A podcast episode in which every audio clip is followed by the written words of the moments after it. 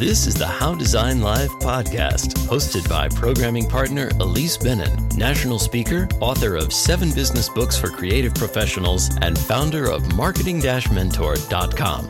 Listen to her lively conversations with past and future How Design Live speakers about the business of creativity and creativity in business. Here's Ilise Benun.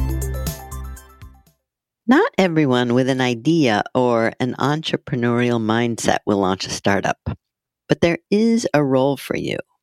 Because as the economy speeds up, corporations that can't or don't evolve are much more likely to go extinct. That's why, whether they know it or not, corporations need change agents with the ideas and the courage to spark that process. That's where intrapreneurs come in. On this episode of the How Design Live podcast, I speak to Greg Larkin, serial entrepreneur and best-selling author of This Might Get Me Fired, a manual for thriving in the corporate entrepreneurial underground. Greg says that inside of every huge company rests a dormant volcano of intrapreneurs waiting to be activated, waiting to disrupt the status quo waiting to create an innovation inflection point. But they often suppress their innovation superpowers for fear of being ostracized. They keep their heads down, follow the formula, and try not to make too many waves. Sound familiar?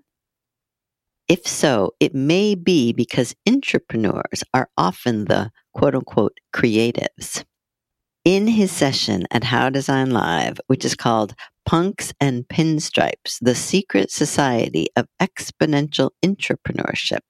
Greg will bring us into the room at Google and Bloomberg and more, where bold intrapreneurs refuse to slow down and defer their dreams. I got a taste of his session and his ideas in this interview. So listen and learn.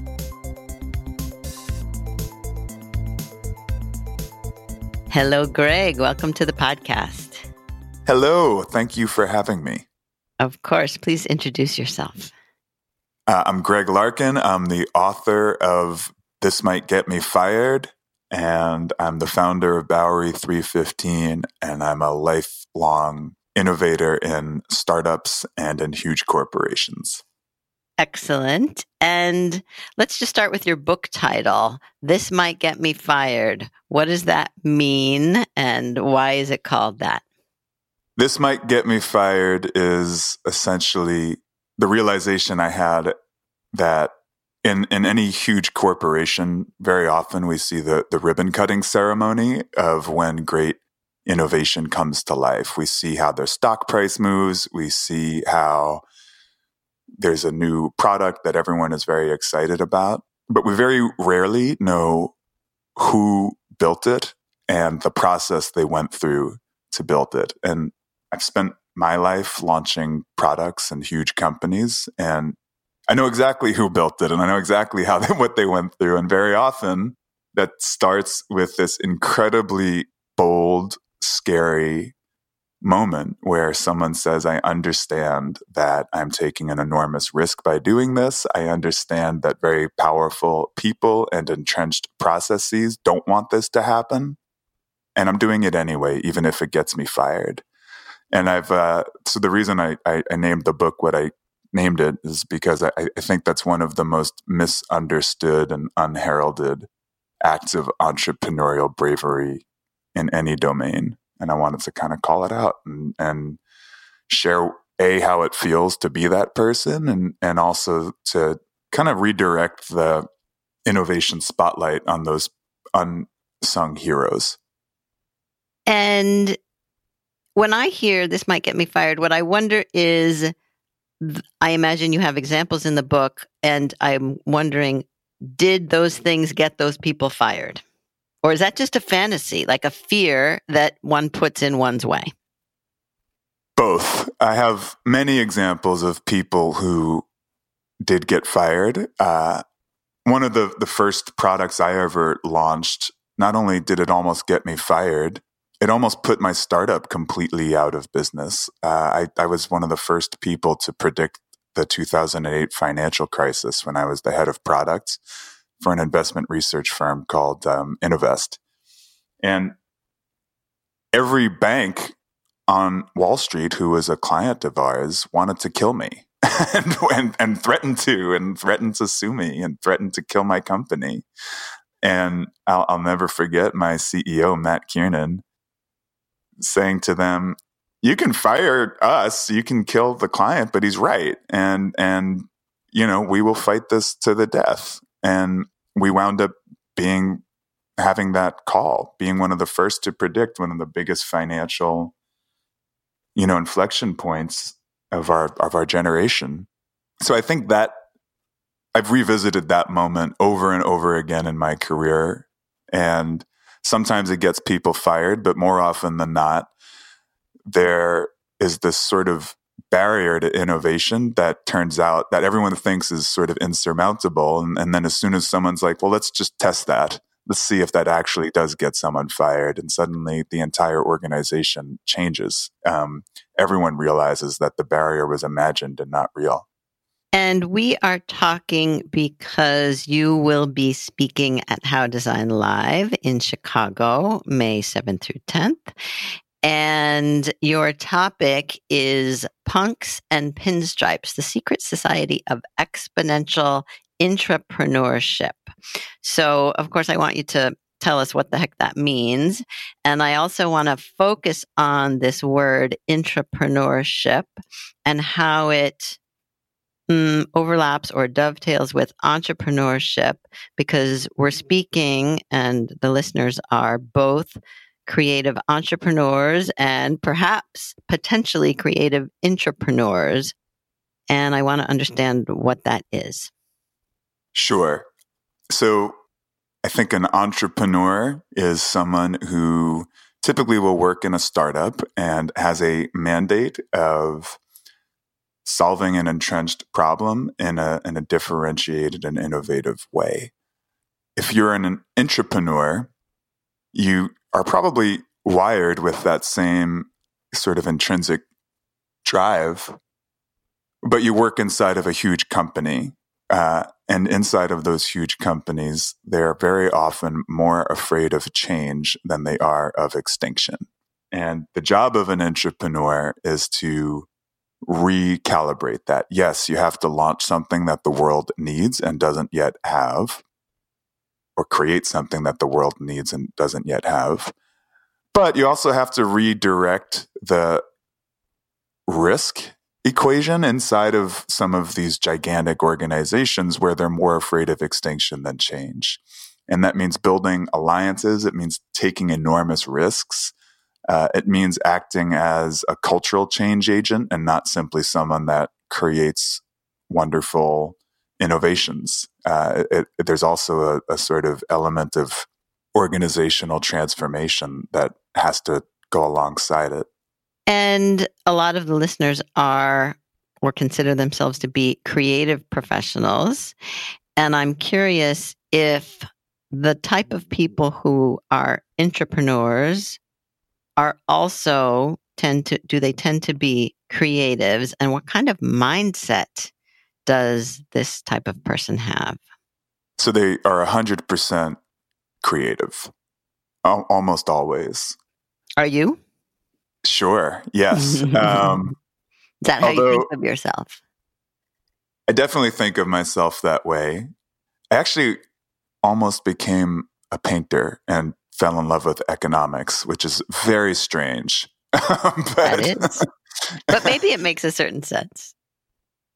Well, kind of. I, I um, I, I was never very good at math, but at some point, I kind of realized that economics is the ability to tell a, a story about what's happening around you with numbers. And then suddenly, math made perfect sense to me, all of it.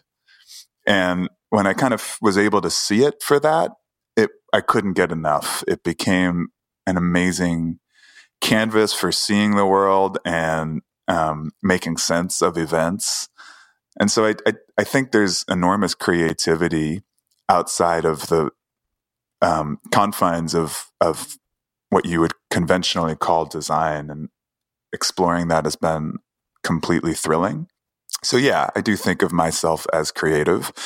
But I think what makes me more creative is building I think in every huge corporation, there is this secret society of intrapreneurs, of creative people that try to blend in, that try to look and act and behave like everyone else because there's this sort of unwritten set of rules that that's who gets ahead, that's who stays out of trouble.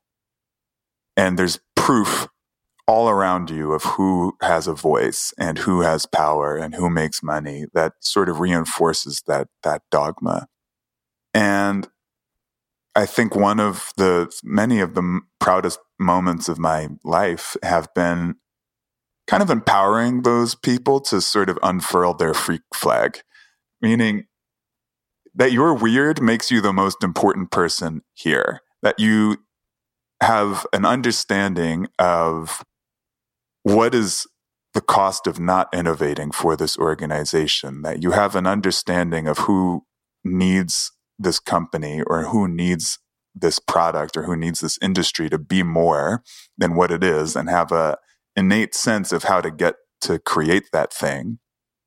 You're more important than anyone else and and and as soon as you own that power and and go from the sort of dormant to active you know I, i've seen just the most amazing change and transformation both in terms of how people feel and who has a voice and and who's proud of their work and the sort of cultural transformation and the fulfillment the sense of um, being fulfilled that people carry with them.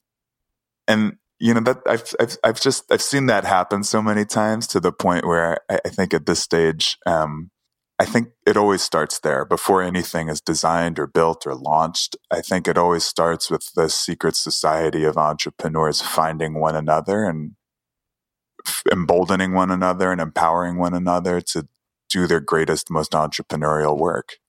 And actually, I just need to do a plug for How Design Live right there because that's what How Design Live is. I don't think you've ever been, but uh, I've been for 25 years almost in a row. And it is the place where people who are kind of alone and outsiders within their big corporations, because sometimes they're the only designer, come and find their fellow freaks, as you're calling them, but we say it in a very endearing way.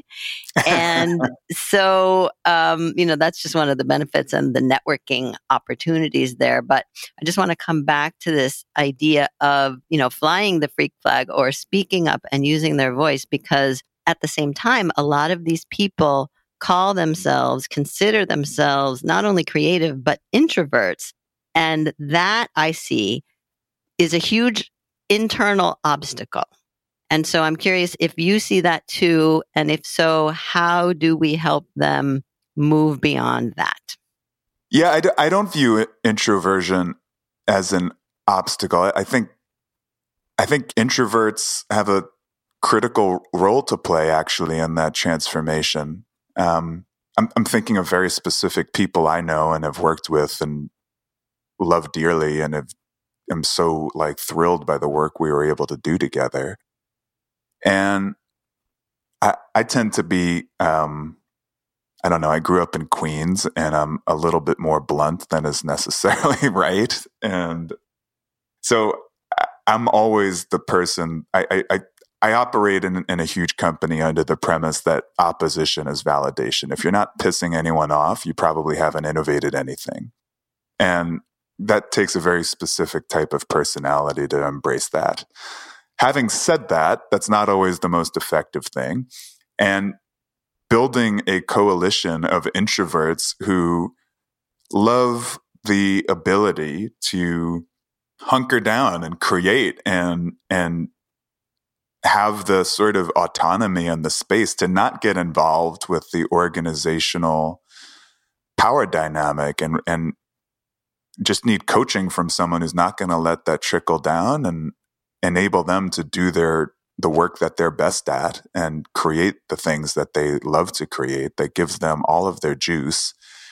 Um, those partnerships have been unbelievable. I think there has to be a very clear sense of of the role that the introvert has to play in that dynamic, but it's it's completely mission critical. Otherwise, you're just having an argument about how an organization should change, but you don't have any assets, you don't have any artifacts or creations that serve as a sort of proof point of why and what it's going to look like afterwards once that change happens. And, and the introverted designer is like so mission critical to creating that case.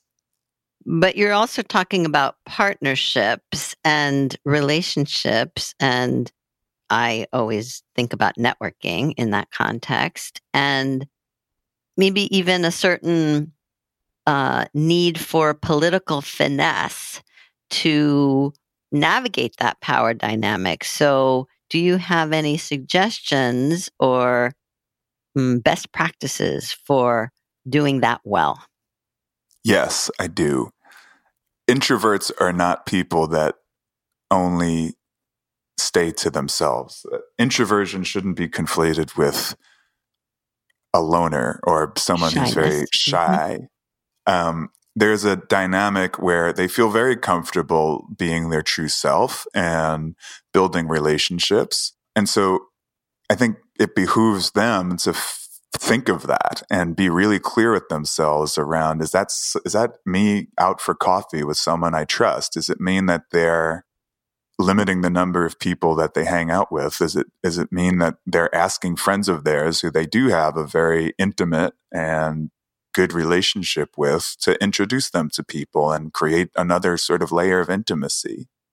What they don't need to force themselves to do is quote unquote work a room. They don't need to go into a board meeting and be the person presenting and, and force themselves to be the spokesperson. They need to be mindful of where they're comfortable sharing what they have to say and, and, and expressing things that they think people need to hear and couldn't hear from anyone else. Um, and I, I think creating, being mindful about what those constraints are and figuring out what that dynamic is, is is is is hugely important. And I think the flip side of that, where you're forcing yourself completely out of your introversion comfort zone, could backfire. It could invalidate the entire process or create such a horror show of a scenario where you didn't wind up saying what you wanted to say. You didn't build the relationship you wanted to build and the idea of ever going through it again is is just horrifying. And that's that's a shame for yourself. It's also a shame because the per, the organization probably does need you. And, and being mindful of where you are and the circumstances where you are your best self is pretty important and as I'm listening to you, I'm thinking it probably requires a certain amount of creativity. So bringing one's creativity to the cultivation of these relationships and really trusting your gut about when to speak up or what exactly to say, or maybe even holding your tongue before you, you know, be too blunt or just waiting for the right moment. You have to trust yourself to do that. I think that's absolutely true. Um, one of the hard lessons that I've had to internalize is when you're making a case for change in any environment, you have to do it in a way where people can hear you and being empathetic to understand where those openings are or how to create those openings and reading the situation um, is a really important muscle to develop. Um, I also have a an amazing story about that. I used to be the head of innovation at Bloomberg for many years. And in my side of the organization, I had to wear a suit most days, and I was involved with launching new products for financial services companies and for investors.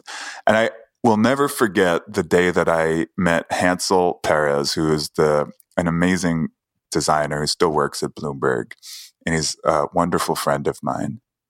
But the way I met him was I was in the middle of a of a product launch that was going terribly, and I went outside on the porch at Bloomberg's office in the Upper East Side, and there was someone out of the corner of my eye who I caught who was drawing a still life with watercolors, and he was um, painting a, a vase of flowers that was always on the porch at Bloomberg.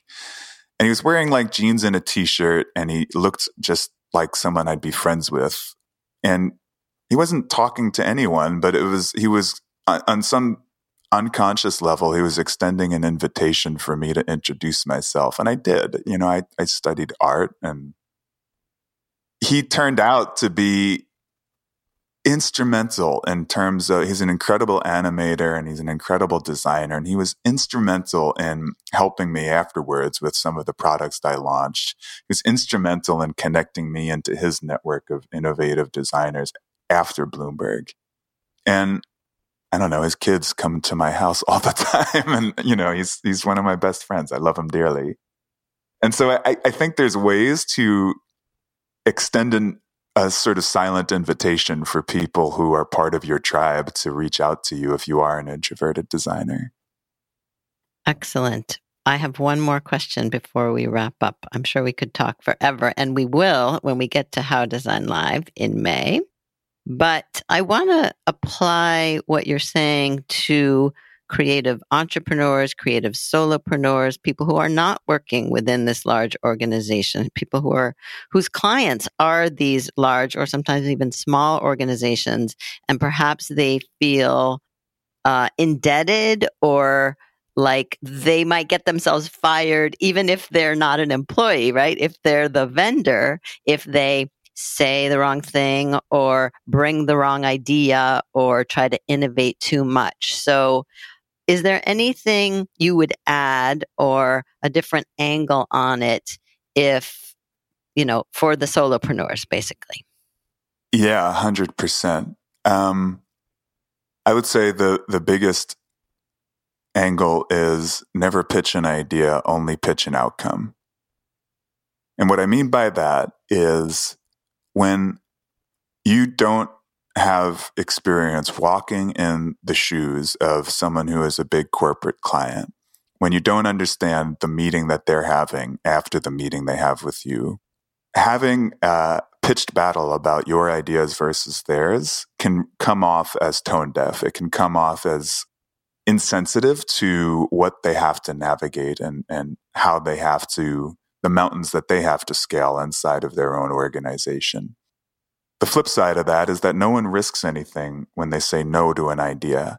And in many organizations that are especially risk averse, it makes someone with power look like they alone have the prescient foresight to see into the future and calculate with their mental math calculator about the absolute disaster your design or your workflow is going to do, create, and say no today so that they can avert that. And I guess what I'm saying is sometimes it makes executives look good to say no to an idea. Or feel like and, they're in control, it sounds like. Or feel like they're in control, absolutely. And outcomes are very different. The more you validate, the more you are not going into those situations with corporate clients and saying, I believe I understand your market better than you understand your market. And I think my idea is right and your idea is wrong. That's an unwinnable argument. It's an unwinnable fight, even if you're correct. The extent to which you're able to generate results, this is how that design is performing. This is how people are interacting with the app. This is what we're hearing from the market about the package design of that label. This is how that social media campaign is performing. We have outcomes that, if we had to do this on our own, would give us a very strong case for proceeding and investing further amounts of money. Now there's a risk to saying no because you're standing in the way of a mission critical outcome that someone else could create and use against you. And I think having an understanding of what validation looks like as an entrepreneur, as a solopreneur, as an agency, and getting to that place rather than having it be this council of wise men and women saying, yeah, that looks about right. I love the way you've, I love the colors you've picked. I think that's the right font. I think that's the right user flow. I love how you've, I love the copy. That's not uh, that's completely subjective, and I, I would argue that it's it's it's an unwinnable fight. actually, what's interesting about that is so many creatives feel satisfied and validated when the client likes their work. And I'm constantly trying to point out that it doesn't matter actually whether the client likes your work, it has to work. Yes, absolutely. And what does it working like? You have to define as early as you can. It working means what? what does working mean? And sometimes the client doesn't even know. No, and and but then you have to come up with your own definition of success mm-hmm. and and and challenge them on that and be the advisor that they trust to sort of help them refine the definition of success and what are those criteria? How can I be uh, a trusted kind of consultant mm-hmm. in the room when you don't know what that is? Right. All right. Unfortunately, we're going to have to put the bookmark there, Greg. But I have a feeling there might be a part two to this conversation. So tell the people where they can find out more about you and your book and your work and tell them where to go. So they can hit me up on LinkedIn. I am Gregory Larkin. Uh, I have a website, Bowery315.com. And Ilise, um, I'm going to share my email because uh, I'll um, I'll tell you why. Um, I did not write this book or build my brand for the purposes of gratuitous self promotion. I built it because I fundamentally believe that every entrepreneur should never feel alone and they should never feel stifled and they should build community with like minded pirates. So, anyone who feels that way, please, I would be very upset if you didn't reach out to me. I'm greg at bowery315.com all those pirates listening, please email him. Please do. Excellent. Thank you so much, Greg. And uh, we'll see you at How. All right. I'm really looking forward to it. Me too.